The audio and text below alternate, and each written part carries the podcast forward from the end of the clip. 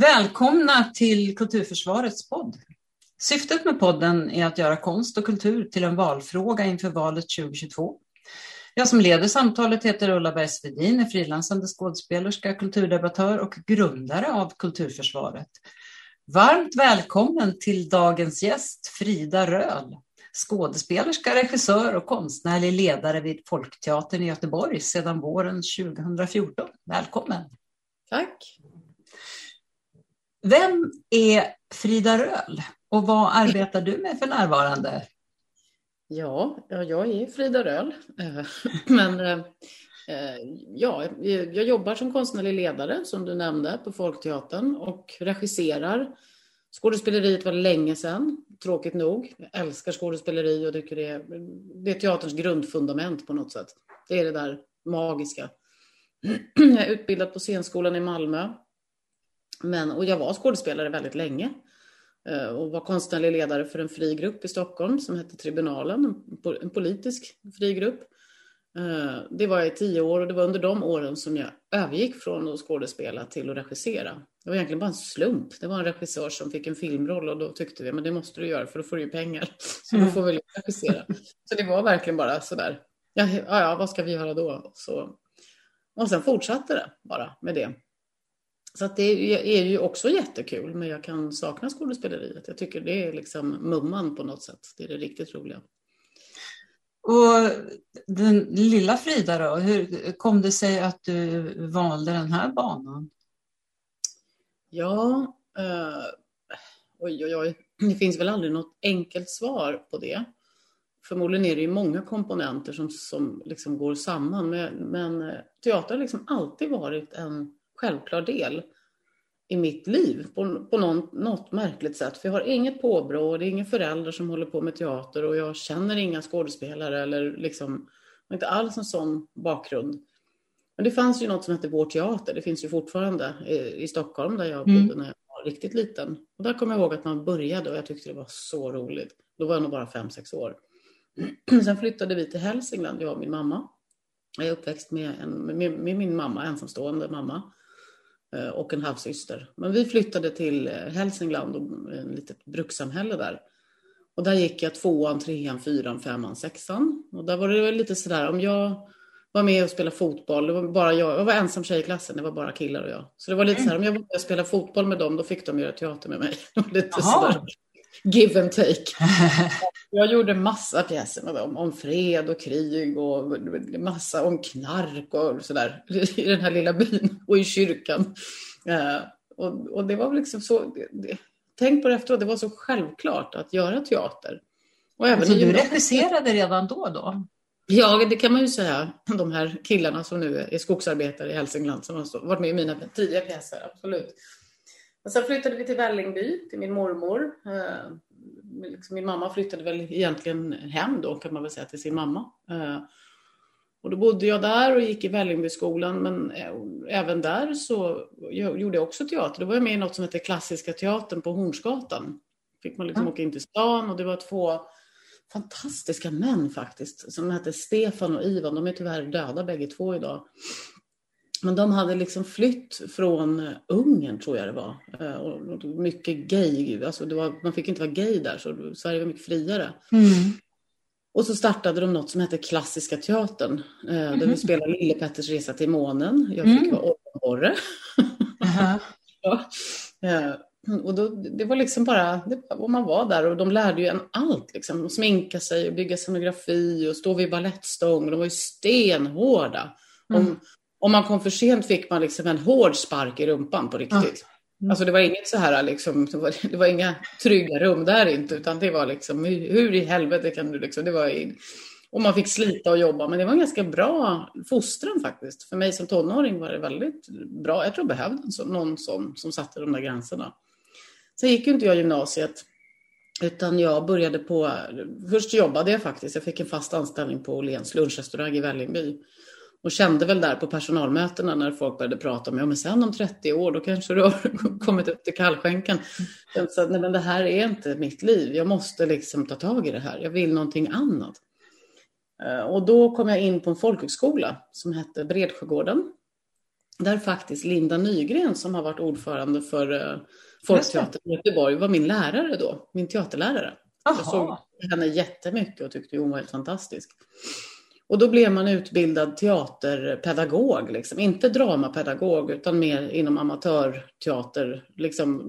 Man läste liksom Leo Huberman, kommunistiska manifestet och sen så teater, gjorde man teaterövningar och lärde sig att göra amatörteater. Ja, ja, det är en av de där folkhögskolorna som vissa partier vill avskaffa, hör jag. Ja, det tror jag. Och, men det var väldigt, några blev ju teatermaskinen, de blev ju väldigt radikala, de kommer därifrån. Men vi startade en teater på Rosengård som då hette Teater X. Idag heter det Drömmarnas hus och finns kvar faktiskt. Eh, mm. Så det var jag med och startade, då var jag bara 17 år. och vad heter det, vi fick ju bidrag av Malmö stad och liksom var anställda där. Så att, och fick liksom ett års utbildning betalt av Malmö stad. Så det var ju fantastiskt. Och sen så spelade vi liksom forumteater. För den som inte vet vad det är så är det så här man spelar till en konflikt och sen så vid konflikten antingen kan publiken gå upp och se, men vi gjorde den varianten att vi frågar publiken hur ska vi göra nu liksom. Och så blev det en diskussion och så fick de lösa den och sen så spelade man så som de hade bett en om då. Så improviserade man liksom slutet. Jättelärorikt verkligen. Mycket bra grundträning liksom, faktiskt för en skådespelare. Att läsa av en publik och att inte vara så rädd för det mötet. Och mycket saker i det som faktiskt var väldigt lärorikt. Så jag spelade ju alla, alla hyresgästföreningar i hela, hela Rosengård och alla de här förorterna. Där var jag och gjorde sån här teater med barn och mycket, liksom allt mellan dramaövningar till att spela de där pjäserna. Och sen kände jag väl att jag ville liksom vara lite djupare sådär, som man är i den åldern. Jag tyckte, jag tyckte det där var lite ytligt och jag kände att jag var djupare. Så då kom jag in på en skola som hette Teaterstudion som var så här Grutowski-inspirerad. Alltså Grutowski som ju är en, eh, tänker de som lyssnar kanske inte alla vet vem Grutowski är, men det är liksom en stor teaterteoretiker kan man säga som jobbar nu med den fysiska teatern var väldigt mycket rörelse och att all, allt skådespeleri bygger på kroppen, vilket jag fortfarande kan tycka ligger väldigt, väldigt mycket i. Sen fanns det väl metoder som var bättre och sämre för att praktisera det. Men... Och sen kom jag in på scenskolan, men det var liksom inte självklart för mig att det var att jag skulle bli skådespelare. Det, det formades efterhand. Jag tror egentligen var det hela det här teater. Att göra teater och att liksom vara med i en det tog mig många år innan jag fattade att de som stod i applådtacket inte var kompisar privat. Det var mm. liksom, och det var en jätteförlust att, när, jag lärde mig det. Det var mycket roligare att få tänka så faktiskt, att de var liksom ett gäng eller en familj. Liksom. Uh, och, och, ja, men, men det blev scenskolan och jag kom in, vilket man ju i efterhand kan tänka, liksom, att jag ens tänkte, alltså hur, att jag vågade liksom. Uh, men men det, det, det blev så. Eh, och sen så hamnade jag ju väldigt fort där på Teatertribunalen. Och, och, och där var jag ju, ja, jag var, ja, tio år var jag chef och jag var säkert där i 12-13 år. Eh, så det var några år innan då jag var skådespelare där. Men samtidigt så frilansade ju vi. Vi hade ju inte pengar på det sättet. Alltså, det var ju liksom en fri grupp som man, man kanske hade två månadslöner för en hel produktion. Mm. Eh, och då var ju det lägsta minimilön som gick att ha. Det kanske var 20 000. Och man hade pengar, då tog man inte ut någon lön heller. Alltså för då tänkte man att det är bättre att någon annan får den. Så det var ju väldigt liksom, man var ju tvungen att försörja sig på massa andra sätt. Eh, så det var liksom mycket, jag jobbade ju på Göteborgs stadsteater, Malmö stadsteater, alltså, men i små frilansaruppdrag och sen så var man där också. Och det var ju en sån tillvaro liksom. Jag var med och startade Ungsen Öst också. Just det. Barn och ungdomsteater. Um, det var inte jättekul att bo där så att det, jag stannade inte så länge men det var en rolig erfarenhet. En fantastiskt fin lokal, den här kyrkan och Ja, och upp den verksamheten. Ja, det är så bra verksamhet. Ja, så jag, jag var ursprungsensemblen där från början. Så att ja, har ju, det har ju blivit teater och nu är ju teater liksom ens, ens värld på något sätt. Och liksom det finns ett nätverk och jag känner massa människor. Men tänker det, så var det verkligen inte från början. Det var en liksom skräckinjag, fascinerande och skräckinjagande värld att få komma in i. Jag var liksom livrädd för auktoriteter och kändisar och kindpussandet och liksom sättet att prata. Det är så mycket som nu är liksom självklart och liksom som jag hanterar utan problem. Jag tänker ibland på det när jag möter unga människor. Att det är verkligen inte självklart från början och det är inte så att alla kommer från en kulturmiljö som jobbar inom, liksom, inom vår bransch. Utan det är, det är jättemånga som har den där erfarenheten av att man är blyg och vet inte riktigt hur man ska bete sig. Och det är så mycket att ta in och lära sig. Och det är också väldigt mycket informella koder. Mm. Det är mycket på att det är liksom så mycket som blir självklart för en efter ett tag. Sen när det kommer in något ny som inte har de här koderna så inser man hur otroligt kodade vi är. Vad är det liksom som är okej? Vad får man göra? Vad får man inte göra? När får man titta i sin mobil? När får man inte titta i sin mobil? Man äter inte in i ett repetitionsrum. Alltså det, det är så mycket saker som, som man bara vet. Mm. Eh, som, som inte, liksom, när man börjar tänka att man kanske ska lära ut dem eller teckna ner dem så att de liksom blir någonting man inte behöver bara uppfatta och läsa av i ett rum så blir det ganska svårt för det är rätt mycket. Så det, det är en fostran som jag tror många av oss har. Och den, har, den började någon gång när man var i tonåren, liksom, i hur man beter sig eller inte. Och en del av de sakerna är bra och en del är ju inte alls bra, såklart. Ja, Jo, nej men det, det, det som du säger, det, det är väl som i alla andra sammanhang att, eh, att det är mycket som vi, vi inte tänker på. Nej, och, och samtidigt jag sakna den där som jag berättade om klassiska teatern med de här ungrarna. Att liksom, mm. Jag kan också sakna den, så även scenskolan var ganska hård. Att det fanns också någonting att, att liksom faktiskt få rak kritik, att få höra att det inte är okej okay att komma sent. Mm. Jag saknar det lite i det klimat vi har idag. Nu ska det vara så oerhört mjukt och vänligt och Eh, liksom lite känslolöst på något sätt. Så jag, kan, jag kan sakna de här konturerna som fanns i det. Och att det liksom finns något att stötas och blötas mot och någonting och försöka erövra. Eh, det är inte bara, liksom att, att lida lite är ju inte bara dåligt. Livet består ju av ångest och av att det är tufft. Och det är jobbigt att gå till jobbet och man har, man har sina jobbiga dagar och så har man sina bra dagar. Ibland är det som att människor tror att Känner man lite ångest så är det något fel på en och då har man psykisk ohälsa eller så är man utbränd. Men jag tänker så här, vi har ångest. Alla har det.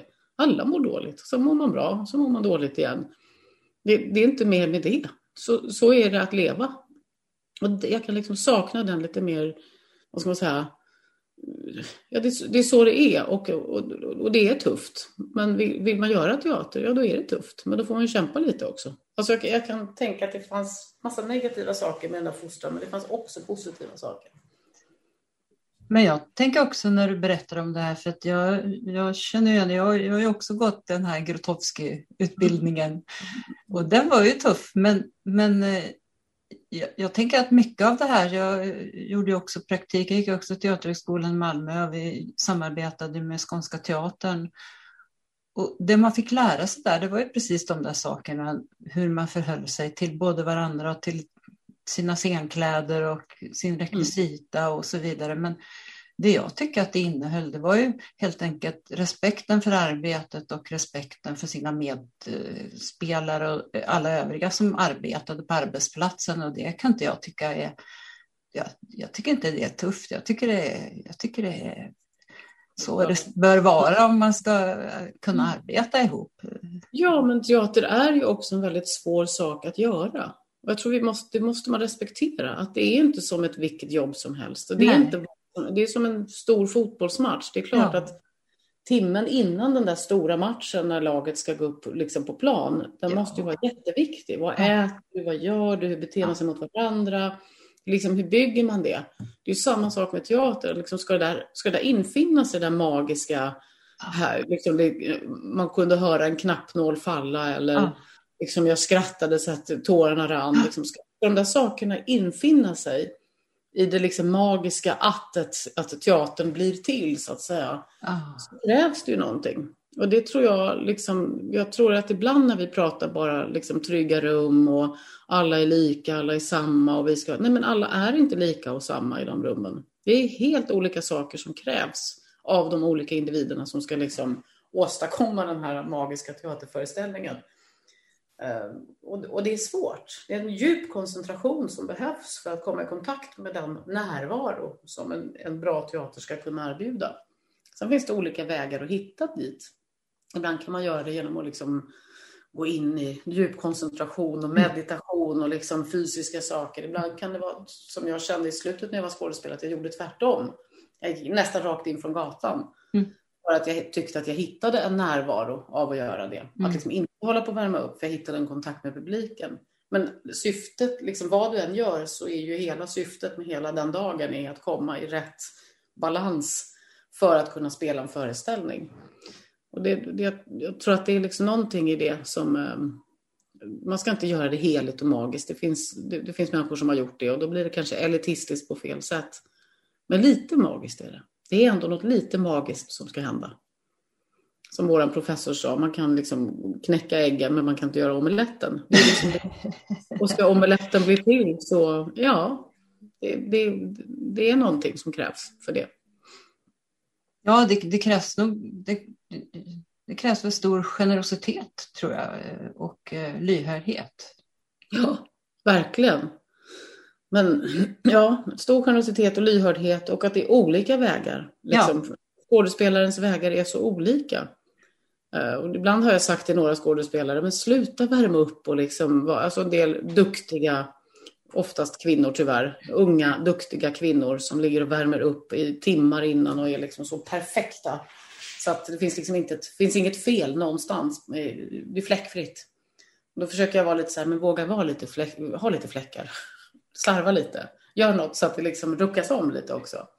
Medan någon annan kanske verkligen skulle behöva... Alltså, men jag menar, det är olika vägar att ta sig in i en roll eller en, ja, en föreställning. Och där, där, när jag pratar om det så tänker jag ju också på hur vår arbetsmiljö ser ut. Mm. Hur vi pratar om arbetsmiljö, eller vad, det, vad man egentligen menar med det. För att det har ju varit ett, efter metoo och i kölvattnet av det så är ju det en Eh, Eh, det är ett ord som återkommer i nästan varenda liksom, eh, forum som åtminstone jag besöker som, som chef. Och det är liksom en av de viktigaste frågorna överallt. Och det är såklart eftersom det har framkommit liksom, övergrepp och trakasserier. Och männen har ju en historia som inte är så fräsch av tafsande och tungor i munnar som har hållits på med. Alltså det är ju liksom, visst, det har ju pågått alla möjliga saker och det ska du inte göra. Men jag tror att det är viktigt när vi pratar om arbetsmiljö att vi pratar om den konstform vi försöker göra. Att vi inte mm. överlåter arbetsmiljöfrågan till en HR-avdelning eller till ett liksom, VD-bord. Utan jag tror att vi som konstnärer måste äga frågan om arbetsmiljön. För det är vi som vet vad som krävs för att det ska bli bra teater. Mm. Uh, och det är väl där jag menar, ibland är det absolut tufft. Och med tufft menar jag ju såklart inte att någon ska få tafsa på en. Men, men uh, liksom, vissa saker behöver du klara av, annars ska du inte jobba med teater. Du är utsatt, du kommer bli recenserad, du kommer behöva kunna röra vid andra människor och svettas. Och du kommer vara, liksom, det är många saker som det här yrket innebär som, som inte är en dans på rosor. Och det, det tänker jag, det går liksom inte att, det går inte att ta bort för då blir det ingen teater. Eh, och jag tycker att arbetsmiljö måste, måste vara liksom en, en, eh, en, del av... Arbetsmiljön utspelar sig när vi repeterar. Alltså måste liksom, vi måste äga frågan så att säga. Det har jag tänkt mycket på. Ja, det tror jag är viktigt och det, det enda tror jag sättet att komma fram till det, det är ju att vi, att vi pratar och är öppna och att vi vågar eh, göra överenskommelser om att nu gör vi det här och framförallt att vi lägger arbetet så att säga, utanför oss själva och ser det som ett arbete som vi gör tillsammans. Men mm. när arbetet är slut, då är vi privata. Att vi mm. lär oss att skilja på det där. Mm. Det är väl kanske det ibland mm. som har varit problemet, tror jag. Ja, och, men också att folk får vara olika. Det tycker jag, mm. det är också sådär, jag kommer ihåg när badgen alla hade, vi gillar olika eller jag gillar olika. Mm. Eller Ja. Samtidigt har tänkt så här, ja fast det är en väldigt smal krets. Det är ungefär samma som har den där badgen. Alltså hur, hur, vad, med, vad betyder det egentligen? Hur olik får man vara? Ja. Alltså, om man går bortom då att vi, det den kanske syftar till är att det är okej att vara gay. Men liksom, är det okej att vara liksom gammal och skruttig? Är det okej att uttrycka dig med några fel ord för att du kommer från en annan generation eller ett annat mm. land? Eller, mm. eh, är det okej okay att vi inte politiskt tycker samma saker mm. men ändå gör samma pjäs? Är det okej okay att vi har lite olika sätt att liksom, som, någon kanske tycker det är jätteviktigt att det är tyst i rummet och att man jobbar koncentrerat och att det är mobilförbud. Mm. Och sen kommer några andra som tycker om jag inte får sitta och plottra eller ha min mobil på så blir jag helt kollrig. Okej, okay, men är det inte det som är hur, och hur ska vi då samverka? För det, man, det går inte att säga så här, men jag har rätt. Mitt sätt att jobba är rätt. Så kan man ju inte säga. Utan då, måste man ju, då har vi uppenbarligen två olika personer här som vill göra teater jättebra. Och de har olika behov. Hur kan vi liksom skapa en arbetsmiljö som gör att de får någorlunda bra villkor för att göra det som, som de har behov av? Så... Men det där är intressant tycker jag med tanke på att du, du då är så att säga, regissör och arbetsledare. För jag, jag tycker att oftast har ju det där löst sig för mig som skådespelare då i och med att eh, jag, jag, brukar jämföra med att vara skådespelare med att vara dam i pardans. Att man, man får liksom, man får försöka, man, man, får lära sig alla typer av, av dans och ibland får man smygföra lite. Mm. Så, att det, det, man brukar få anpassa sig så att säga till olika dansstilar eller vad man nu ska säga. Mm. För, för det brukar ändå vara arbetsledaren som, som avgör vilket som är, som, som är rätt ton så att säga i, i ett arbete. Verkligen. Så är det ju. Men där kan man ju också tänka att det har historiskt sett funnits en anpassning som kanske har varit eh, på bekostnad till exempel kvinnor tror jag har anpassat sig i mycket högre grad mm. än män. Eh, mm. Och jag tror att det har funnits en anpassning till hierarkiskt står texten högst, sen kommer uttolkaren, regissören, sen kommer mm. skådespelaren, sen kommer teknikerna. Alltså det har absolut funnits en hierarki där som och den finns kvar och kanske ska finnas. Alltså hierarkin i sig behöver inte vara fel, men den har missbrukats. Eh, den har använts på fel sätt, där regissörer har liksom haft hackkycklingar eller valt ut favoriter eller liksom implementerat arbetsmetoder som inte alls är nödvändiga för pjäsens bästa utan som mycket mer handlar om den regissörens kanske egna viljor. Liksom. Det är bara att läsa Lena Nymans underbara dagböcker om, om Vilgot Sjöman och liksom hela det förfarandet liksom, med en ung tjej som där han ju absolut har utnyttjat henne på massa sätt. Och hon har mm. skrivit massor och varit jätteintellektuell men hon har inte fått någon som helst cred för det. Och varit med och skapat scener och skapat filmer med honom men det är han som står där och tar åt sig all ära.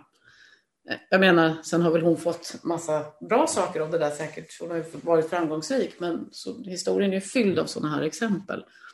Och det är ju liksom helt rätt att vi måste ändra på. Det tycker jag. Så, så, så ska det inte vara. Um, ja, jag vet inte hur, hur jag gled över på det nu. Men, um... Nej, det, det, är så roligt, det, det, det, känns så tydligt nu, två skådespelare här som, som talar med varandra. Ja, precis. roligt. Verkligen. Men det är ju roligt att prata om skådespeleri. Det är ju det är verkligen... Och ibland tänker jag att man gör det lite för sällan. Alltså, ja, verkligen. Och regi och sånt. Men det är väldigt, jag försöker det ibland liksom när jag pra, pratar, alltså, när jag träffar skådespelare att också prata liksom skådespelarform eller vad är det att vara skådespelare och vad är liksom de olika... Det är ju inte samma sak överallt. Skådespelare har ju också sort och form och vad är karaktärsskådespeleri och vad är psykologisk realism och vad är... Det där är ju jättespännande. Och ja. liksom, nu finns det människor som till och med säger att vi inte ska säga ordet teater utan vi håller på med scenkonst. Då blir ju det här samtalet väldigt långt borta. jag tycker det är ett viktigt samtal, för det är en, spets, det är en spetskompetens, det är ett hantverk, det är, liksom, det är någonting som behöver pratas om och för att kunna utveckla och, och hålla på med. Så jag tycker det är liksom... Jag, jag, jag, jag älskar att prata om skådespeleri. Ja. Ja, absolut. Det, vi, vi, kan boka, vi kan boka in en ny tid och så gör vi en ny podd där vi bara pratar om skådespeleri. Ja, vi behöver en skådespelarpodd med bara ja nördfrågor. Liksom. Ja. Och underbara anekdoter. Hur gör du för att få ett skratt? Det finns ju en sån där historia, någon, om det var en skådespelare som jobbade med just Lena Nyman, som fick skratt varje kväll liksom, och han var så glad över det. Och hon gick fram till honom och sa, men vill du ha applåd också? Ja, gärna, sa han. Ja. Så gav hon honom något litet hemligt tips. Och sen fick han applåd varje kväll. Både skratt och applåd. Alltså vad är det? Vad är det för kunskap? Varför kan man det? Hur, liksom, ja. Det är ju fantastiskt. Liksom, hur gjorde hon det? Ja. Det, det, finns ju också saker som är, ja, som är ett hantverk som är så ja, yberspännande om man nu håller på med det. Precis, det kan bli, det kan bli en, en, en smal målgrupp men inte men, mindre det är intressant för det. Ja, ja. Men Frida, jag har ett par såna här obligatoriska frågor. Den första är, varför anser du att det är viktigt att föra in konst och kultur i debatten inför valet 2022? Uh, eh, jag ser, som jag ser på kulturen, som, som ju vi jobbar med, så är den liksom, vi har liksom, eh, vi har skola och vi har vård och, och omsorg, vi har media, Alltså vi har ju lite olika ben som formuleras på olika sätt, liksom, som uppbär ett samhälle. Och kulturen, som jag ser det, är ju ett av de benen som är jätteviktigt att prata om. Och som det är nu så dras det, i och med att politiker inte pratar om det, man pratar bara om det när det är liksom kris. Ja. Eh, eller så använder man några citat när man vill göra ett snyggt tal och framstå som lite djupt. Då langar man in något litet kulturcitat av Shakespeare eller någon Strindberg eller något. Men, men liksom som jag ser på kultur så är det ju det som ska ge, vad ska man säga, det är det som ska krångla med vad det är att vara människa. Liksom media kan ju beskriva massa saker och göra massa analyser och i forskarvärlden kan du forska kring liksom hur många eh, unga lider av det och det eller liksom, och media kan ju liksom rapportera om sånt. Och inget av det tycker jag är, är vårt uppdrag, utan vårt uppdrag är att krångla med vad det är att vara människa. Och det gör man ju på olika sätt och jag tycker inte det finns så här, ja det ska vara på det sättet eller jag tycker alla borde göra teater så här. Det där är ju bara enfaldigt. Vi behöver en mångfald av uttryck. Mm. Men liksom syftet med det, det är ju det, musiken är ju också det, att sitta och lyssna på liksom en, eller punkdokumentären som går på SVT nu. Det är ju jättespännande att titta på hur punken har växt fram och se de här människorna nu. Johnny Rotten sitter liksom 60-70 år gammal, vad han nu kan vara. Bara höra honom prata om hur han hur det var och vad som, den kulturen som växte fram.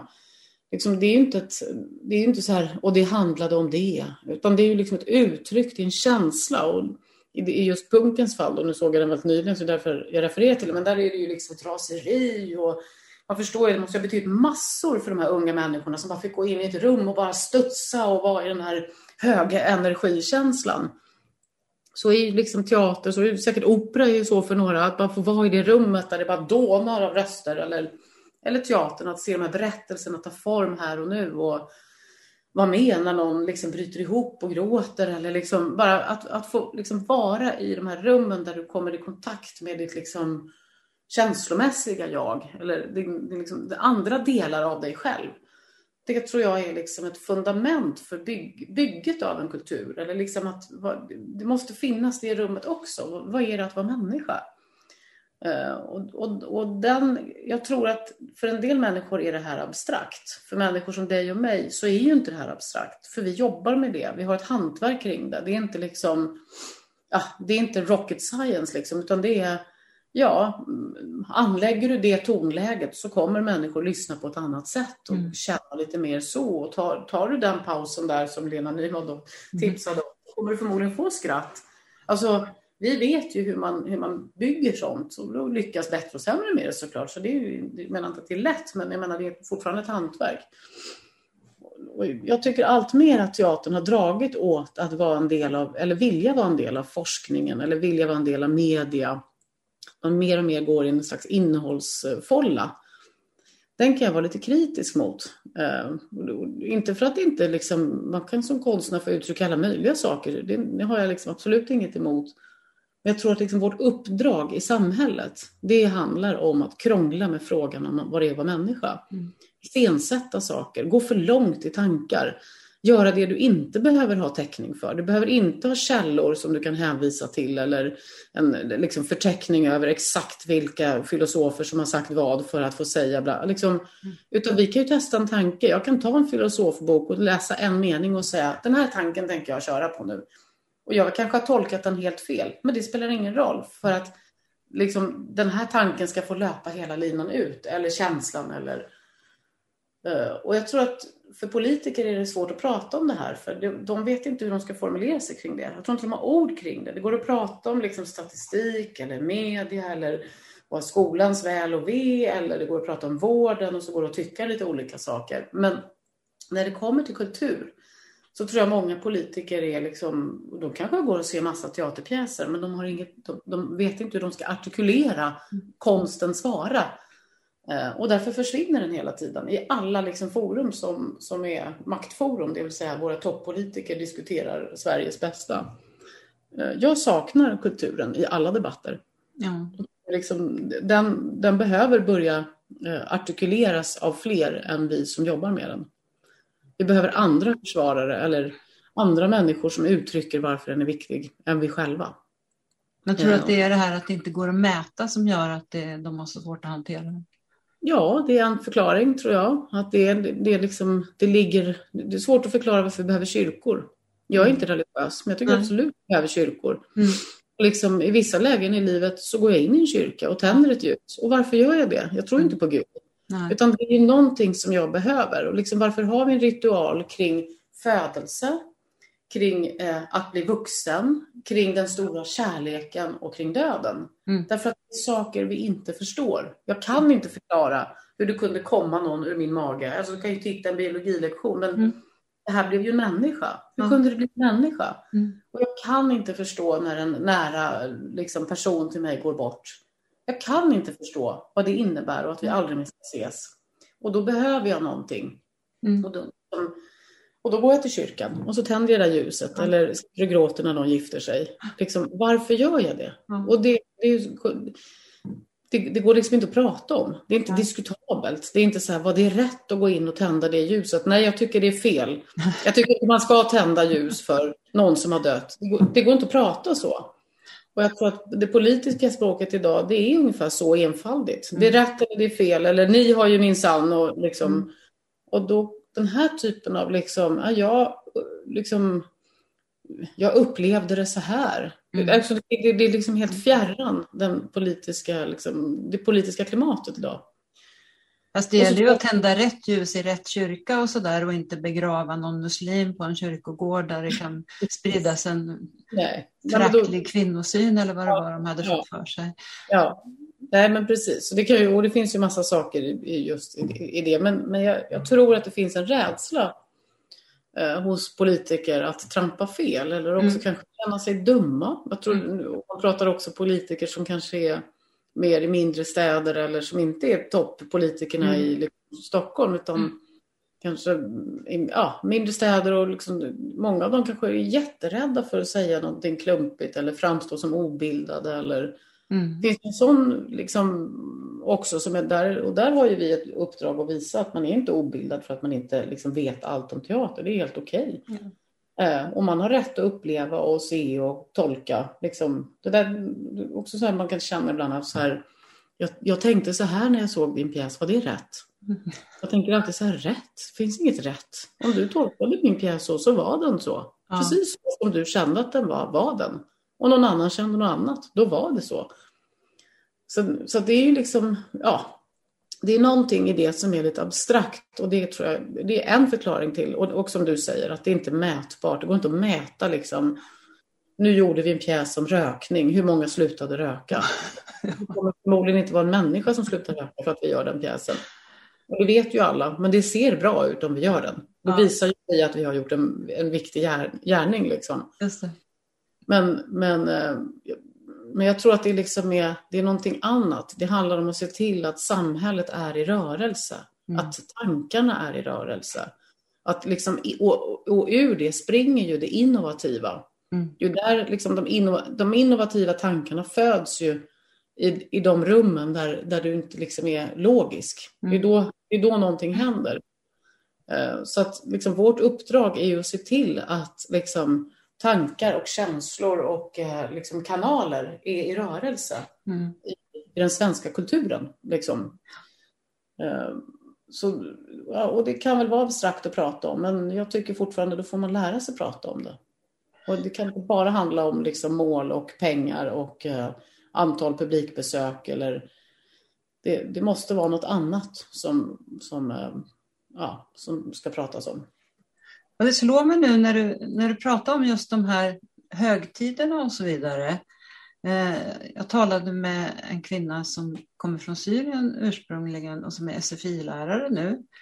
Och eh, då frågade jag henne om det förekom eh, kultur, konst och kultur i någon form i undervisningen för nyanlända. Och då sa hon ja. och då var det just det här med vilka högtider vi firar i Mm. Sverige. Och möjligen besök på bibliotek och museer. Mm. Och då tänker jag, hmm, Mm. Mm.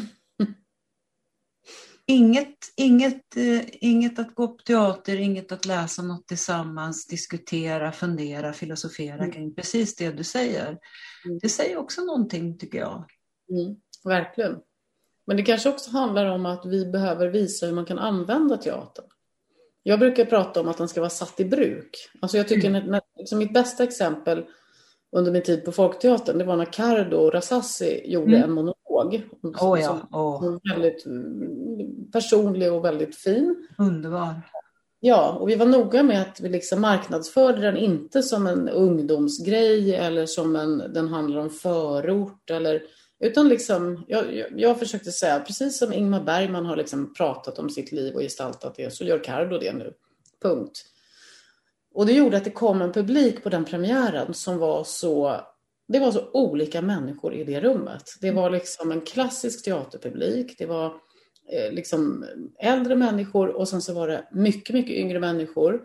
Det var hiphoppare, eh, liksom, det, var, det, var sån, det var sån blandning i den där lilla, lilla salongen. Eh, långt fjärran så här målgrupp. Nej, liksom, målgruppen bor i hjärtat. Liksom. Mm. Eh, och eh, det snyftades. Jag, jag, tror, jag har inte varit på liksom, en teaterpjäs där, där liksom, det alltså, hulkades. Liksom. Sådana där, liksom, från, från alla håll och kanter i salongen. Och där satt liksom, de här människorna då som jag tror aldrig brukar vara i samma rum Nej. och grät tillsammans. Mm. Då kände jag så här, nu är teatern satt i bruk. Mm. Alltså, för mig blev det en sån där, sen kan man inte försöka upprepa det där, utan det hände ju då. Men det kändes liksom så, så som eh, Schiller har skrivit i en text jag använde i den här Not based on a true story, som var en av de första sakerna jag gjorde på Folkteatern. Alltså, han skriver ju det från 1700-talet. Så skriver han att liksom när, när teater, vi tittar på, han tar ju upp massor om grekiska tragedierna och så och så, men när människor från olika orter och olika platser förenas i en enda känsla, nämligen denna att vara människa. Det är så himla vackert. Eh, det är ju teater, då är teatern satt i bruk. Och då spelar det liksom ingen roll om den här pjäsen riktade sig till eh, kvinnor i 50-årsåldern. Eh, Det blir så enfaldigt, det är inte det det handlar om. Utan det handlar om att liksom, när teatern funkar, då sitter vi tillsammans och skrattar och gråter Ja. eh, åt öden och berättelser. Eh, och då funkar det. Då spelar det inte det någon roll. Ålder eller, utan det är liksom något annat. Och då är teatern satt i bruk. Tycker jag. Verkligen. Eh, apropå teater som är satt i bruk. Eh, vi befinner oss nu förhoppningsvis i slutfasen av en lång pandemi som har ställt oerhört stora krav på konst och kulturlivet. Du var ju bland de första att se möjligheter. Du styrde om hela Folkteaterns produktionsapparat på alla möjliga sätt. Hur gick tankarna när du insåg vad ni hade att hantera? Ja, eh, det är så konstigt att det här är liksom ett, snart ett och ett halvt år sedan. det. Känns, på, ett, på ett sätt känns det här som att du frågar om någonting som hände för 20 år sedan. Och, och på ett annat sätt så känns det som igår. Det är en sån konstig tidsupplevelse det här tycker jag. Eh, men jag tror att jag var ganska snabb på att förstå att det kommer ta lång tid. Det tror jag. Och det, det är inte för att jag är smartare än någon annan utan det är för att jag har kontakt med några läkare som är väldigt kunniga. Och, och jag liksom, när jag pratade med dem så fattade jag att det här är liksom inte och från flera håll, människor jag känner som jobbar inom vården var liksom, det här är inte, det, det, vi pratar inte två veckor. Mm. Och i början var det sådana här två veckors intervaller när man skulle få nya besked om två veckor. Så att jag tror att jag ganska fort kunde komma till, liksom, jag kan nog känna mig trygg i att faktiskt göra om hela höstrepertoaren, för det kommer inte se annorlunda ut. Liksom. Jag, jag kände mig trygg i att våga fatta det lite mer radikala beslutet i god tid. Mm. Eh, Och det är jag väldigt glad för i efterhand. Att jag och ledningsgruppen, måste jag verkligen säga, hade det modet att göra det. Mm. Och sen så var jag också väldigt mån om att det, vi måste möta, liksom den, för det är en kris, en pandemi är en kris, något annat kan man ju inte säga, men vi måste möta den med kreativitet. så som konsten har gjort i alla tider. Att liksom, I krigstider, det spelas ju så mycket teater. Och liksom görs, alltså, det är inte så att man inte gör saker när det är kris, utan det är tvärtom. Det är då vi behöver det som mest. Mm. Och en sån här kris där man dessutom då inte får, får vara i samma rum, vilket är liksom teaterns hela fundament. Liksom. Men, men jag ville att, teatern, att vi, liksom folkteatern, skulle, jag ville bevara den kreativitet som jag upplever finns inom organisationen och att liksom på ett plan som arbetsgivare, liksom ansvarskänslan att det här, folk ska inte gå hem nu och sitta i vakuum och undra vad som händer, utan nej, vi ska liksom vara tillsammans och göra och skapa. Och sen var det någonting med det här globala. Jag hade en liten kontakt med en av författarna som är med i det här Urgent Drama, som var det som vi sen gjorde, som heter Alfian Satt från Singapore. Jag känner honom lite, för vi har gjort en pjäs av honom för länge sedan. Och då satt vi och chattade och så skrev han att han satt och funderade över det här att man säger, eh, vad heter det, social distansering. Mm. Är det fysisk distansering? Det var innan den diskussionen hade kommit till Sverige. Men det var liksom på gång och då kände jag, det sitter han och pratar om och det är precis det här som vi liksom, det blev så globalt, det blev så tydligt att teatermänniskor över hela världen liksom genomgår samma kris just nu. Mm eh, människor över hela världen, men också specifikt teatermänniskor. Och då föddes den där idén att kontakta dramatiker från hela världen och be dem om en så här, två minuter lång, max fyra skådespelare, en liten scen. Eh, och då var det Lucia Sachanova och Alejandro Leiva Wenger och Magnus Lindman. De fick vara ett litet pandemidramaturgiat. Mm. Tog de kontakt med väldigt Ja, men många av de här vi fick kontakt med det är ju väldigt etablerade och liksom, det är stora dramatiker. Det är ju inte så här en skrivartävling om vem som helst vill skriva. Det här var verkligen liksom, ja, men etablerade eh, författare och alla fick ju betalt också för sina scener. Det var ju också viktigt att man inte går in i någon sån grej. Eh, och så fick vi in de här 18 scener från hela världen. Och det som också var viktigt var så här, jag vill inte att det ska vara bara ett europeiskt projekt. Där, där slarvar vi ibland, att vi kallar det liksom internationellt. Eh, men, men det kanske är europeiskt vi menar. Mm. Internationellt mm. borde i så fall vara utanför liksom, ja, västgränserna i alla fall, om vi ska liksom prata om verklig input. Och det blev det här. Vi fick Haiti, vi fick Singapore då. Um, en del andra länder. Så det var liksom, fanns verkligen, och sen Europa också såklart, men det fanns en verklig bredd. Det var en enorm bredd i liksom vad vi hittade. Ryssland var med. Mm. Uh, och det blev ju så intressant och bara dels, liksom, jag, jag trodde att det skulle vara mycket mer tungt och att alla skulle skriva, här sitter man hemma typ. Och det, liksom. Men det kom från Argentina kom liksom en science fiction-scen om några som skulle liksom fly pandemin med några utomjordingar. Och, alltså det är så här, va? Hur tänkte han? En, en underbar scen. Eh, och sen var det också några scener där jag kände att det här är en berättartradition som är så långt ifrån våran eh, berättartradition i Sverige. Mm. Hur ska jag gestalta detta? Och jag gjorde det ju också så som vi pratar nu över Teams. Jag kunde inte vara där. Mm.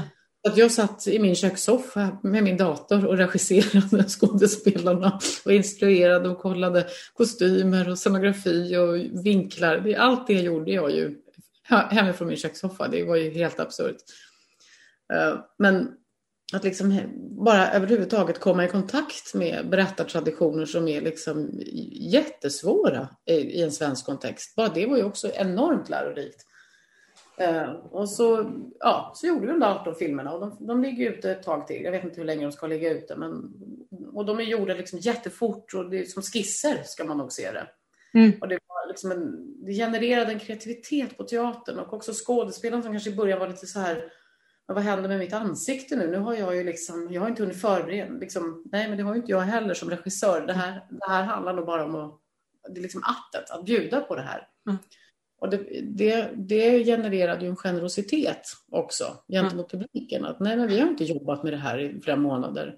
Vi mötte den här texten för några dagar sedan och här har ni filmen, varsågod. Mm.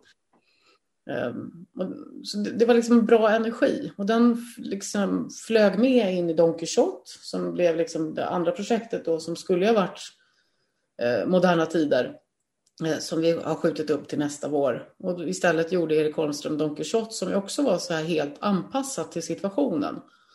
Fick vi spela för 50 gjorde vi det. Får vi inte spela för 50, ja men då gör vi en radioversion. Och kan vi inte göra en radioversion, då gör vi väl ett fanzine då. Alltså så. Och det, och, och det handlar om också att, jag tror att vi pratade ungefär som att, liksom om, eller jag formulerade mig så då, kommer jag ihåg, att om, om vi kämpar mot det här viruset så kommer viruset alltid vinna. Mm. Så vi måste jobba med viruset mm. och liksom ta med viruset in i vår teaterprocess och tänka att vi jobbar med situationen. Och då liksom öppnar sig massa vägar och tankar och dörrar och det blir plötsligt görbart. Eh, så att, och, den inställningen var nog viktig. Mm. Eh, väldigt, väldigt, väldigt viktig tror jag. Sen gjorde vi en produktion som var lite mer regelrätt. Men bara säga, just med Don Quijote, så, så det blev ju nästan lite sådär också för oss som publik, så att man väntar på nästa avsnitt. Så, ja, så, ja, så, så, där som när, man, ja. när, när det var så ett ja. avsnitt i veckan på tv-serier och sådär och inte stream. Ja. Och så. ja, men precis. Och så har ju också, det, har, det är också för de tankarna har vi ju haft inom Konstnärliga rådet och så på teatern, att det vore kul någon gång att göra en serie. Liksom. Nu kunde vi ju göra det. Ja.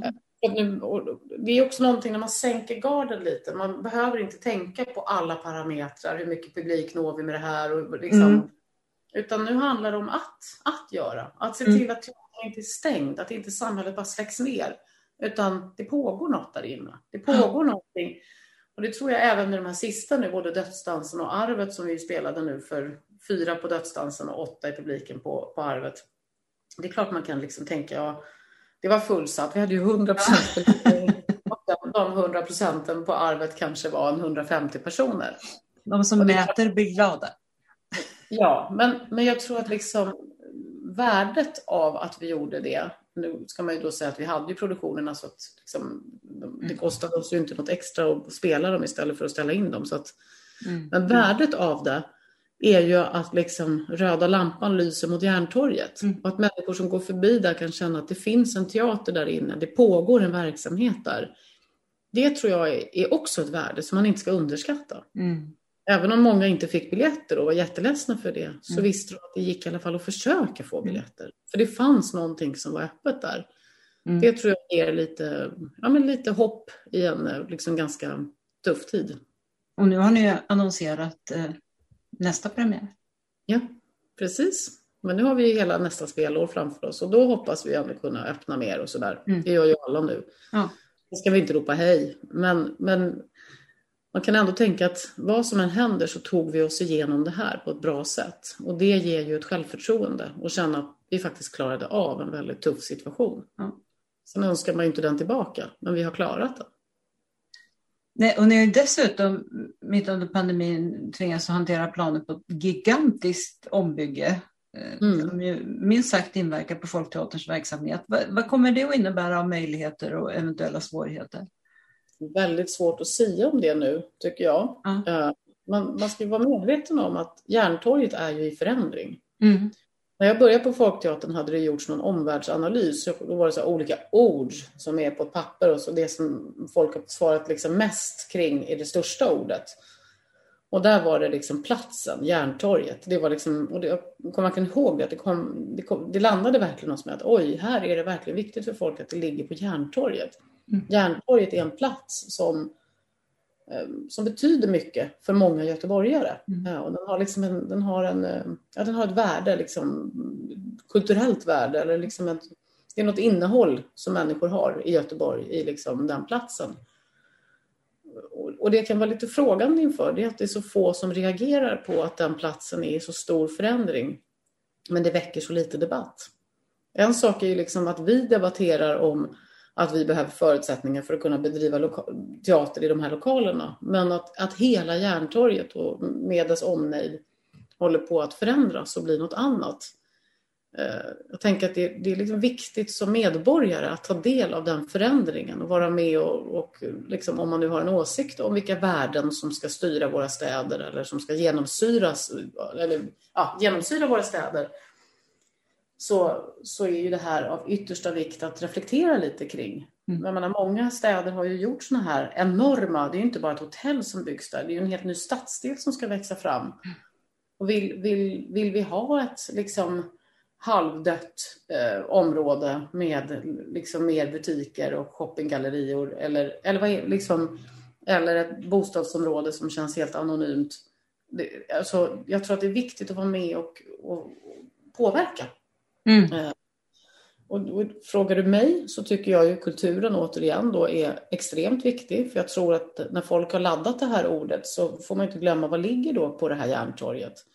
Det ligger liksom en, en teater, det ligger en biograf, det ligger ett Pustervik som har både haft teater men jättemycket konserter. Det ligger Hagateatern som ligger där, det ligger ett stenkast därifrån ligger ju ännu fler teatrar. Det ligger massa krogar som inte är liksom stora kedjor utan som är krögare som försöker någonting. Eh, det varvas med lite kaféer. Om man tar också långgatorna så är de ju mm. liksom unika i att vara... Det blir ju allt mer gentrifierat men så som jag har liksom tänkt kring den här platsen så är också det unika att det blandas liksom superhippa små krogar och butiker med liksom någon skräddare och skomakare och någon porravdelning liksom, som ligger där också. Det är, det är en salig blandning av olika saker. Och det skapar ju en mylla som blir intressant att vara i. Och hela och Haga finns ju fortfarande en del av ja. det gamla kvar också med alla små butiker och så vidare. The Guardians eh, kom ju också med den här artikeln i februari förra året där, som beskriv, beskriver Järntorgsområdet som en av, ett av de coolaste i Europa. Mm. Där är ju ni mitt i smeten. Ja, och jag tror vi var nämnda i den artikeln också. För att Folkteatern ska man besöka. Det var ju en liten chock. Man uh-huh. kom till jobbet och bara, vi är med i The Guardian. Ja. De varit här. Ja, så att, Nej, men... Eh, det, det, det, är extremt eh, viktigt, eh, mm. verkligen. Men jag tror att det är viktigt att, att om, om man tycker som jag, att liksom det här är en viktig plats som ska vara en levande plats, mm. en, en brokig och levande plats, då tror jag att det är viktigt att uh, göra sin röst hörd i den frågan. Därför att det finns ju andra intressen som det alltid finns i sådana här byggen kring pengar, Mm. Uh, och, och liksom, tittar man på städer överhuvudtaget så, så jag, jag kan liksom tänka ibland på när jag var liten och det fanns människor som hade levt på 1800-talet och lyfte på hatten fortfarande. Och de kunde sitta på en parkbänk och mata fåglar. Och liksom, det var mycket mer ett häng. Jag kommer ihåg tanter som hängde i fönstret. Och liksom, man hängde. Det var som en, nu är ju våra städer uppbyggda kring att du kan nästan inte gå in någonstans om du inte har pengar. Mm. Jag var med om det här om dagen. Någon toalett var trasig på det kaféet jag var på. Så då sprang jag in till kaféet bredvid och så här, kan jag låna er toalett om jag köper en dricka? Mm. Därför att annars är det ju säkert ja. att man får, om, liksom, om inte någon är jätteschysst. Men då, då ser jag ut så här och har fina kläder på mig och liksom, eh, pratar väldigt flytande svenska. Hur är det att liksom inte prata flytande mm. svenska, ha fina kläder och inte en krona på fickan? Mm. Du kan inte gå någonstans. Ja. Uh, för mig är inte det en levande stadsmiljö. Det är liksom någonting där som, som, vi, har, uh, som vi har gjort, det är en förändring som har skett som är typ, i, i mina ögon liksom, i, i grunden felaktig. Mm. Uh, och, och, visst, man kan inte säga att så är det ju även nu på Järntorget. Det är liksom inte jättemånga platser du kan gå utan att ha liksom pengar, men du kan sitta och hänga där vid fontänerna. Du kan gå ner liksom vid vattnet och sitta där och titta ut på fåglarna. Mm. Och det finns kaféer med liksom en helt annan inställning till människor där liksom absolut låna toaletten eller sitta här och häng och här har du en kaffe. Jag har sett mycket sånt utspela sig på Järntorget. Och det är ju en väldigt viktig, eh, ja, det är en viktig del av det jag tycker Järntorget ska vara. Så att frågan för mig den är liksom större än, än vår egen existens. Den är liksom, Absolut. det är en, en, del av det. Och den, liksom, som det ser ut nu så är vi ju där och det tuffar på. Allt kan ju hända när som helst. Liksom, eh, det krockar ju hela tiden och det ska pålas och det ska där, bla bla bla. Det är bara... Men, men det, går, det går inte att tänka, det går inte att spekulera i. Men, mm. men den viktiga frågan den är ju att vi fortsätter ha en vital del i Göteborg som sjuder av det gatuliv som den gör idag. Det skulle jag ja, uppmana fler att värna om. Det håller jag verkligen med om. Du sa ju det att du, du har varit konstnärlig ledare på Teatertribunalen i Stockholm. Du har sagt till mig tidigare att du har varit med om att göra politisk teater som du beskriver som av en mer akademisk sort tidigare i din karriär, men nu är din idé om politisk teater att skildra människor som är motsägelsefulla och inte perfekta i olika avseenden. Kan du utveckla hur du tänker kring det? Alltså roligt när man har sagt saker. Man säger ju så mycket saker. Ja, men det är bra tycker jag. Ja, ja men jag tror att för min personliga del, verkligen akta mig för att säga vad som är rätt och fel. Eller jag tycker man får göra teater på alla möjliga sätt. Det finns ingen, det finns ingen som äger den sanningen om vad, vilken teater som ska göras eller inte, eller vad som är rätt eller fel teater. Men min egen resa har ju varit genom en väldigt politisk teater, hardcore-politisk skulle jag säga. Vårt mål på tribunalen var ju att hamna på debattsidorna och inte på kultursidorna. Och vi ville liksom, ja, inspirera och liksom eh, påverka människor, absolut. Eh, och där var ju också människor, vi som var där, vi var ju där för att vi var liksom enade någorlunda. Vi hade inte exakt samma politiska värderingar, men vi var ändå enade i att vi ville vara på den här platsen och göra det här. Det är en väldigt stor skillnad mot om du har ett jobb. Och, eh, jag menar, på Folkteatern kan ju inte alla tycka samma. Det är ju inte därför vi är där. Liksom. Eh, men då gjorde vi mycket, vad ska man säga, det som man kanske skulle kunna kalla avantgarde. Alltså, vi försökte vara ett avantgarde, alltså en, liksom, vara i opposition, göra liksom andra former, andra sätt att beskriva en berättelse eller bryta ner en berättelse eller Eh, det var nästan så att när vi gjorde mer en vanlig teaterpjäs, då satt publiken och bara, vad håller ni på med? Liksom. Alltså det måste, någon måste ju stå med blod i liksom, applådtacket och det måste ju ha varit någon som har skrikit och tappat rösten. Och, alltså de förväntade sig det av oss, att ja. det skulle vara så. Mm. Uh, och det är klart att det var liksom en ganska nischad publik, den var ganska smal. Uh, och jag har egentligen inget problem med det i sig, för jag tror vi behöver sådana scener, de är jätteviktiga de inspirerar och de banar väg för liksom nya sätt att tänka. Och väldigt många av de liksom stora namnen i Teatersverige kommer ju ur olika fria grupper och sådana sammanhang. Så det, det här är verkligen en viktig verksamhet.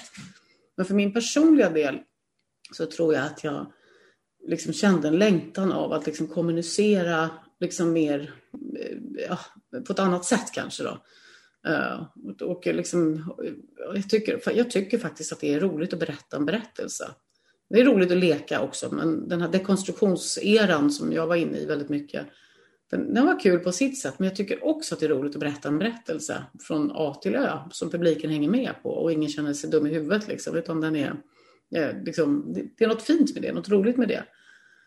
Uh, men sen har jag liksom, jag har landat mycket i att, jag vet inte, där så hade jag tydligen sagt då, med den liksom komplexiteten som är människa, det är ju liksom en del av det. Jag tycker att människan idag gestaltas väldigt platt i många, i många liksom tv-serier och i våra sociala medier och i tidningar så tycker jag många människor gestaltas platt. Alltså som att du är en sak eller du har en åsikt eller du är på ett visst sätt och sen får du gärna fortsätta vara det så att det inte blir krångligt. Mm. Liksom, du ska vara den som du presenterar dig som i Facebook eller... Del 1. Ja, och att, att liksom så fort någonting blir motsägelsefullt så blir det antingen paria och att det är en apart person. Eller så, så möts det med, liksom, ja, det är för krångligt, det tar vi inte med. Du ska kunna göra din hisspitch eller du ska vara ett bra case i tv och kunna gå in och liksom säga din grej på tre minuter. Liksom. Det, det är en väldigt platt syn på vad jag tycker den här bumpiga vägen kallad livet är. Eh, och jag tror att det gör människor väldigt olyckliga egentligen. Jag tror att vi behöver liksom en, en annan gestaltning av vad en människa är. Och det är där man tänker, det är jättemycket unga människor som mår dåligt, som lider av olika ångest och depressionssyndrom. Jag tror att det hänger ihop med det här. Att, eftersom de tror att man ska vara så som det ser ut, liksom, så som människan beskrivs, tror de att de ska vara.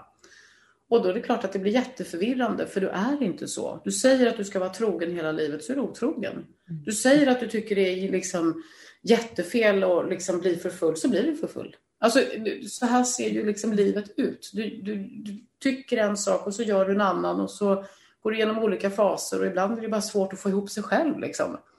Eh, och det, det är här konsten kommer in. Att liksom det finns en famn inom konsten där man liksom kan få, ja, uh, det är inte så himla lätt att vara en bra mamma jämt.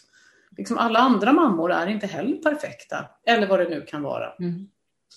Och den komplexiteten tycker jag är, liksom, den är viktig att gestalta. Den är viktig för liksom, människans väl och ve. Liksom att vi, vi behöver liksom mer komplexa bilder och vi behöver eh, förstå att vi är irrationella. Människan är inte en rationell. Det är därför också alla så här policydokument och uppförandekoder och sånt som bara liksom spottas ut nu på alla arbetsplatser de, de blir också så platta. Och alla vet ju att vi kan ju säga så här, vi pratar vänligt med varandra på den här teatern. Men alla vet ju att vi kommer inte göra det. Det kommer ju någon som blir arg och någon som inte pratar vänligt. Och vi kommer möta någon som vi, okej, okay, den är lite så, så vi anpassar. Alltså, så det är helt idiotiskt. Då är det mycket bättre att säga att när någon lackar ur och blir ovänlig, eh, då vill jag ha ett forum för att kunna bemöta det. Mm. Eller jag vill ha hjälp om jag inte vågar, eller vad det nu kan vara. Eh, och det hänger ihop med den här bilden av att vi tror liksom att människan är så endimensionell eller vi liksom skapar en sån bild som jag tror gör människor helt olyckliga. Det är den ena aspekten. Den andra tycker jag handlar om att, att gestalta gruppen. Jag försöker göra pjäser som bygger på ensemblen. Självklart finns det större eller mindre roller och jag vet att skådespelarna ibland såklart har drömmer om den ena rollen mer än den andra. Men för mig är det alltid gruppen som berättar. Det är liksom inte jag som regissör som berättar eller liksom, eh, huvudrollen är den enda som berättar, utan det är en grupp människor som berättar en berättelse. Det är väldigt viktigt för mig. Att det, att det är liksom, att, det är samma sak som jag tycker det är viktigt att gestalta komplexa människor, så tycker jag det är viktigt att gestalta kollektiv av människor som är olika men faktiskt lyckas samverka om att berätta en berättelse. Mm. Det för mig är, det är liksom, om man menar med politiskt att man driver en vilja och ska för, göra en samhällsförändring, då kanske det inte är politiskt på det sättet, men det, det är politiskt i bemärkelsen att eh, jag tycker att vi behöver liksom en annan blick på, eh, på människan. Och kollektivet är också en sån del. Och för mig hänger de här bitarna ihop, för att i och med att vi har liksom gått in i en väldigt stor individualisering, vi har liksom accepterat en syn som är att, att liksom ensam är stark och liksom det handlar om vem du är och hur du ska själv, självförverkliga dig och vem du ska bli. Eh, det hänger liksom ihop med den här platta synen på, på individen eh, och det hänger också ihop med avsaknaden av gemenskap och kollektiv. Eh, och det för mig har blivit ett slags politiskt mission, att jag, jag tycker det behövs. Eh, och jag, jag, jag tror liksom solidaritet, eh, lagspel, Eh, de där sakerna, de är otroligt viktiga. Och, det, och det är komplext. Det är jättesvårt att vara i samvaro med andra. Det, allting bevisar ju det. Det bråkas ju mellan grannar och det skrivs de här hemska Facebook-trådarna på varenda bostadsrättsförening eller hyreshus. Hur kan man? Och du, liksom, det, mm. det, är ju uppenbarligen väldigt svårt. Och vad gör vi med rökarna liksom? Här, för de får inte bo någonstans snart. Jag, menar, kan, jag tycker också att det luktar illa med rök och jag tycker det är jätteäckligt. Men det är klart att någon måste... Varför ska de inte få röka på gården? Det är deras gård också. Alltså, det är, eh, det är svårt att vara i samvaro tillsammans. Och då, just därför tycker jag det är viktigt att visa på samvaro, visa på gemenskap eh, och ett gemensamt berättande. Så det är, ja. jag tror sådana resonemang som jag har varit i när jag har sagt det där som du citerade mig Jo, nej, men jag förstår vad du menar. Det är, men, teater bygger väl på konfliktsituationer. Mm. Och eh, skulle människor vara så där perfekta som man kan tro att det finns en önskan att vara, då skulle väl vi bli arbetslösa allihop, antar. Ja, absolut. ja, och den perfekta människan finns liksom inte. Ingen skulle orka titta på en föreställning med bara sådana människor. Nej, det är, det är helt ointressant. Eller se en tv-serie med bara bra och trevliga människor. Det är ju ingen som orkar se det. Och Nej. varför är det så? Därför att vi är inte bara så. Nej, ingen ska känna igen sig. Nej, och det finns ju också den här lite godhetsapostlarna ibland, att man är liksom jag har väldigt svårt för det. Och det finns ju också ibland inom den politiska teatern att man liksom utnämner sig själva till det goda gänget som har de goda värderingarna och som gestaltar sig själva som rätt goda människor. Det har jag också svårt för. Jag är liksom inte bättre än någon annan. Jag tycker, jag liksom, tycker inte om den. Och det finns ju även inom vänstern att det är liksom förtrupperna, liksom den lilla elitskaran ska få informera och upplysa massorna. Liksom. Mm. Jag vill inte vara någon förtrupp som upplyser någon massa. Eh, jag ser inte på mig själv med att jag är bättre än massorna. jag är liksom en del av den där massan. Jag är lika liksom, ibland är man ybersmart och ibland är man superkorkad och ibland liksom, mm, nej, jag, jag, tycker inte om det synsättet. Jag tycker det är ett, liksom, det är ett snobbigt synsätt. Och det, det är liksom en del av varför jag tror att en del vänsterprojekt faktiskt har havererat. Mm. Att det finns ibland en eh, enorm självgodhet och en blick på sig själv som att man verkligen är för mer än massa människor. Jag tror också man har jag har ju växt upp i så himla spridda miljöer. Jag har ju bott liksom på landet i ett litet så här, verkligen pyttesamhälle och jag har bott i förorten. De har varit ganska eh, kriminellt och jag har bott i, eh, eh, i liksom innerstan, kanske inte varit i de absoluta topp, liksom adels, där har jag kanske inte varit, men liksom jag har ändå rört mig i väldigt många olika klasser. Ehm, och det har nog fört med sig att jag, jag liksom jag har inte den där eh, vi och dem-känslan eller att jag tillhör det här men inte dem eller jag, liksom, ja, det finns alla sorter överallt på något sätt. Så det, det, det, hänger ihop med något sånt som jag har, liksom en av de saker jag har lite svårt för med de här vänsterprojekten. Den är, den är, ja, den tycker jag kan bli snobbig helt enkelt.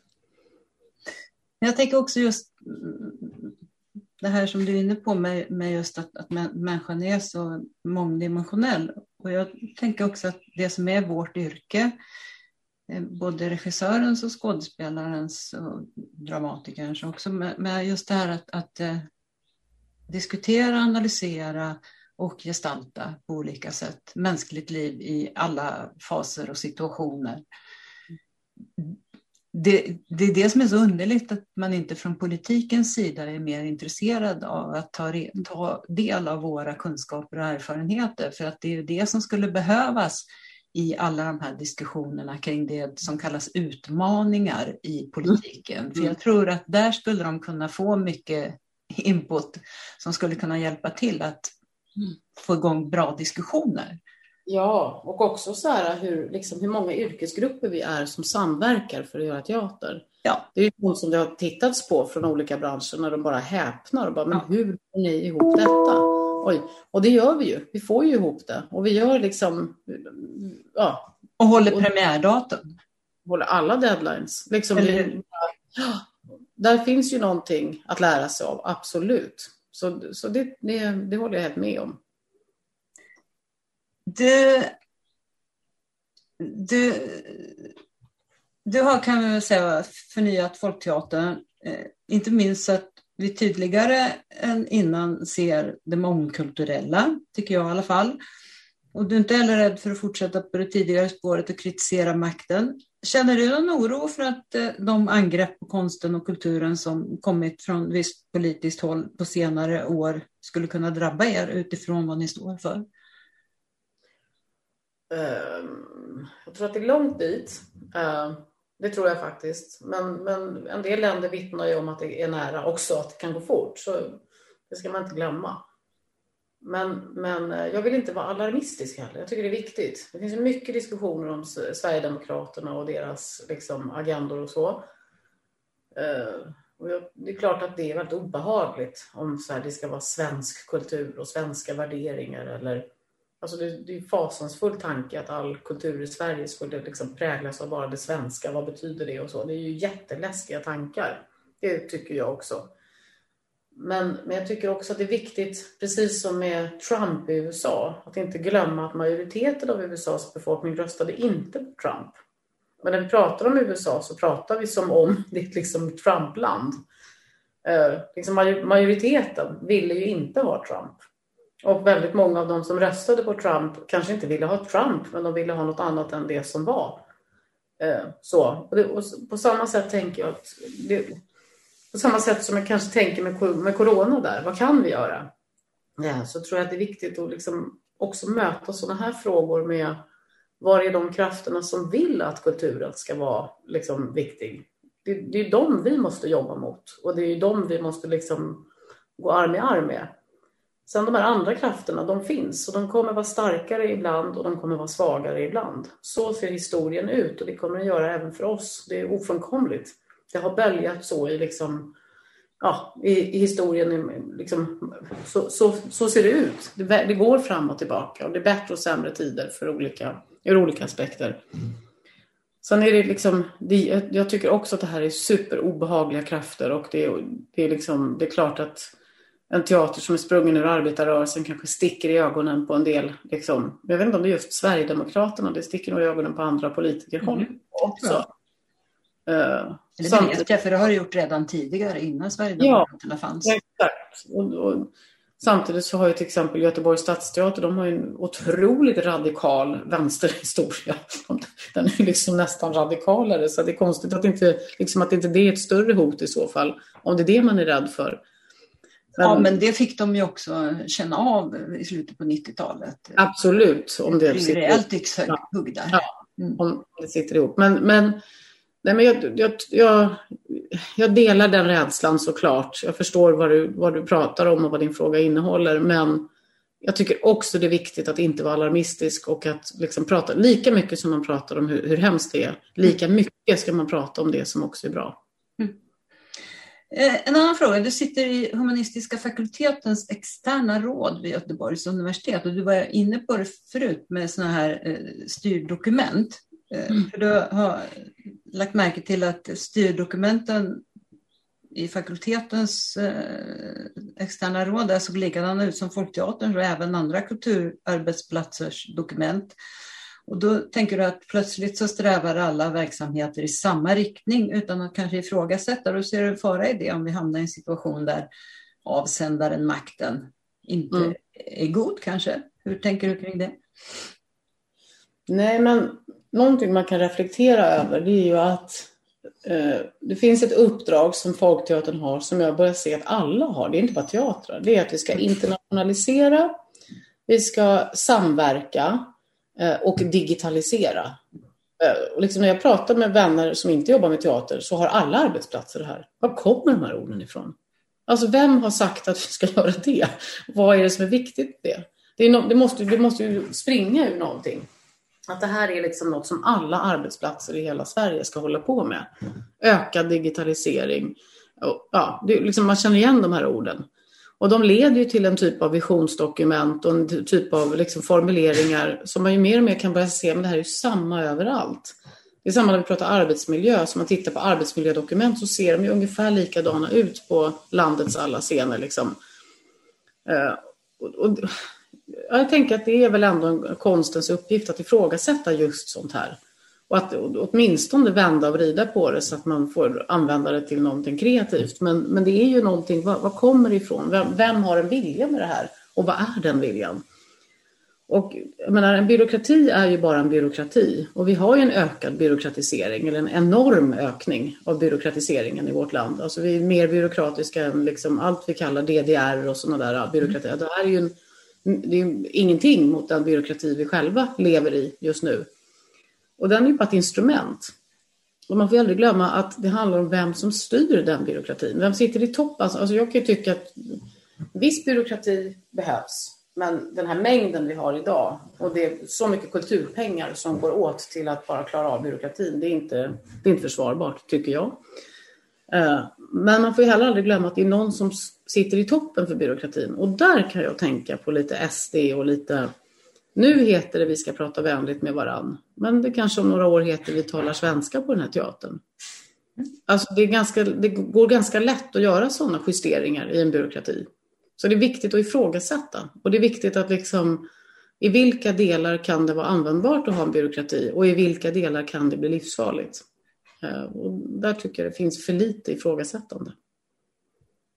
Mm det, det, är flera i de här poddarna som har uppdrag liknande dina eller som vd på institutioner som har ifrågasatt just det här också med hur mycket pengar som går till just byråkratin. Bengt Göransson skrev i sin bok Tankar om politik redan 2009 att det försvinner många kulturkronor innan det blir någon enda kulturproduktion gjord. Mm. Så att det, det, det, och det är värre nu. Förutspåddes ju tidigt. Ja, nu är det mycket mer ändå. Och det är mycket liksom, mer än, ja, än vad det var då. Ja. man får ju aldrig glömma att för varje sånt där dokument som ska göras och det ska anställas någon så är det ju en skådespelare mindre. Det är, ja. det är, så är det. Det är inga mer pengar som kommer för att göra det här. Nej. Så det, är ju rena, det är ju rena konstnärslöner som går rakt in i byråkratin. Så är det ju. Precis. Jag, tror, jag, tror, jag, tror som du att det, det måste snart ifrågasättas på, på djupaste allvar. Om, om, det ens, om, om, om, kultur, om det är kulturmedel som ska gå dit. Precis.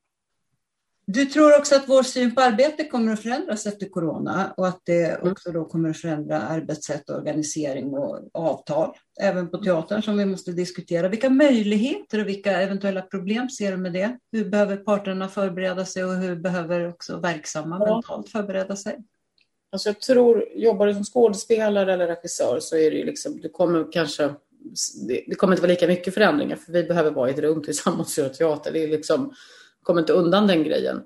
Men det finns ju möten runt omkring en produktion. Alltså till exempel ett produktionsmöte. Måste alla vara där för att kunna... Jag menar, vi ska egentligen bara avhandla var är vi nu och en uppdatering eller en del av tidiga rammöten. Liksom det, det, finns ju massa möten där jag tror att det kommer mycket lättare att kunna jobba från olika platser i landet och inte behöva resa helt enkelt. Mm.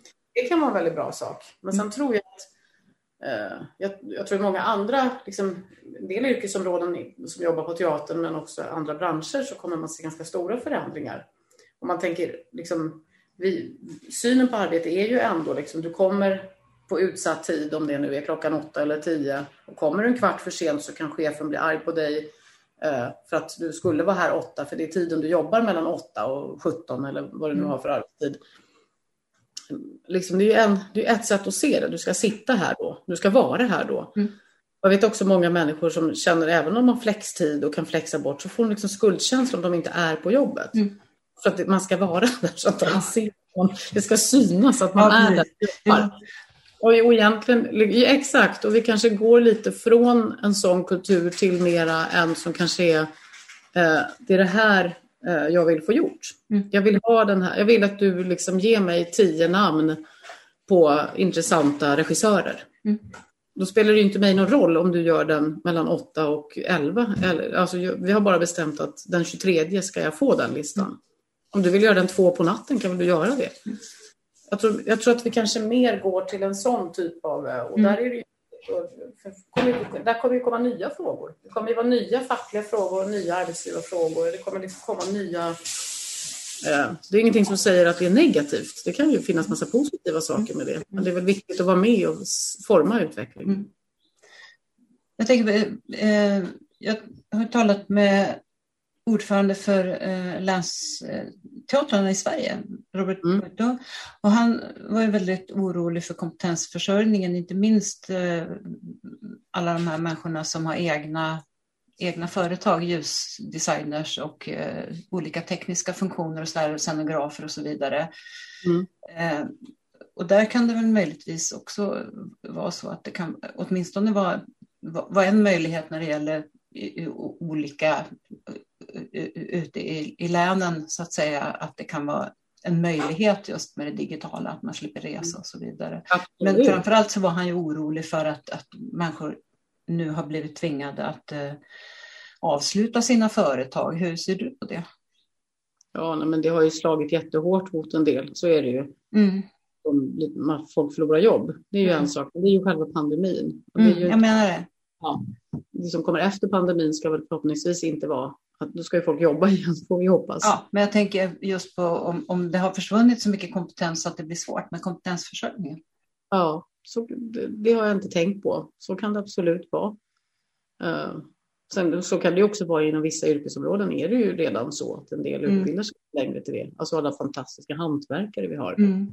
Hur många hantverkare utbildas egentligen? Alltså sådana som har gått lärling eller liksom, jag menar målare, mm. snickare. Ja. Så de här liksom, taktila, fysiska yrkena, de är fantastiskt mm. viktiga tycker jag.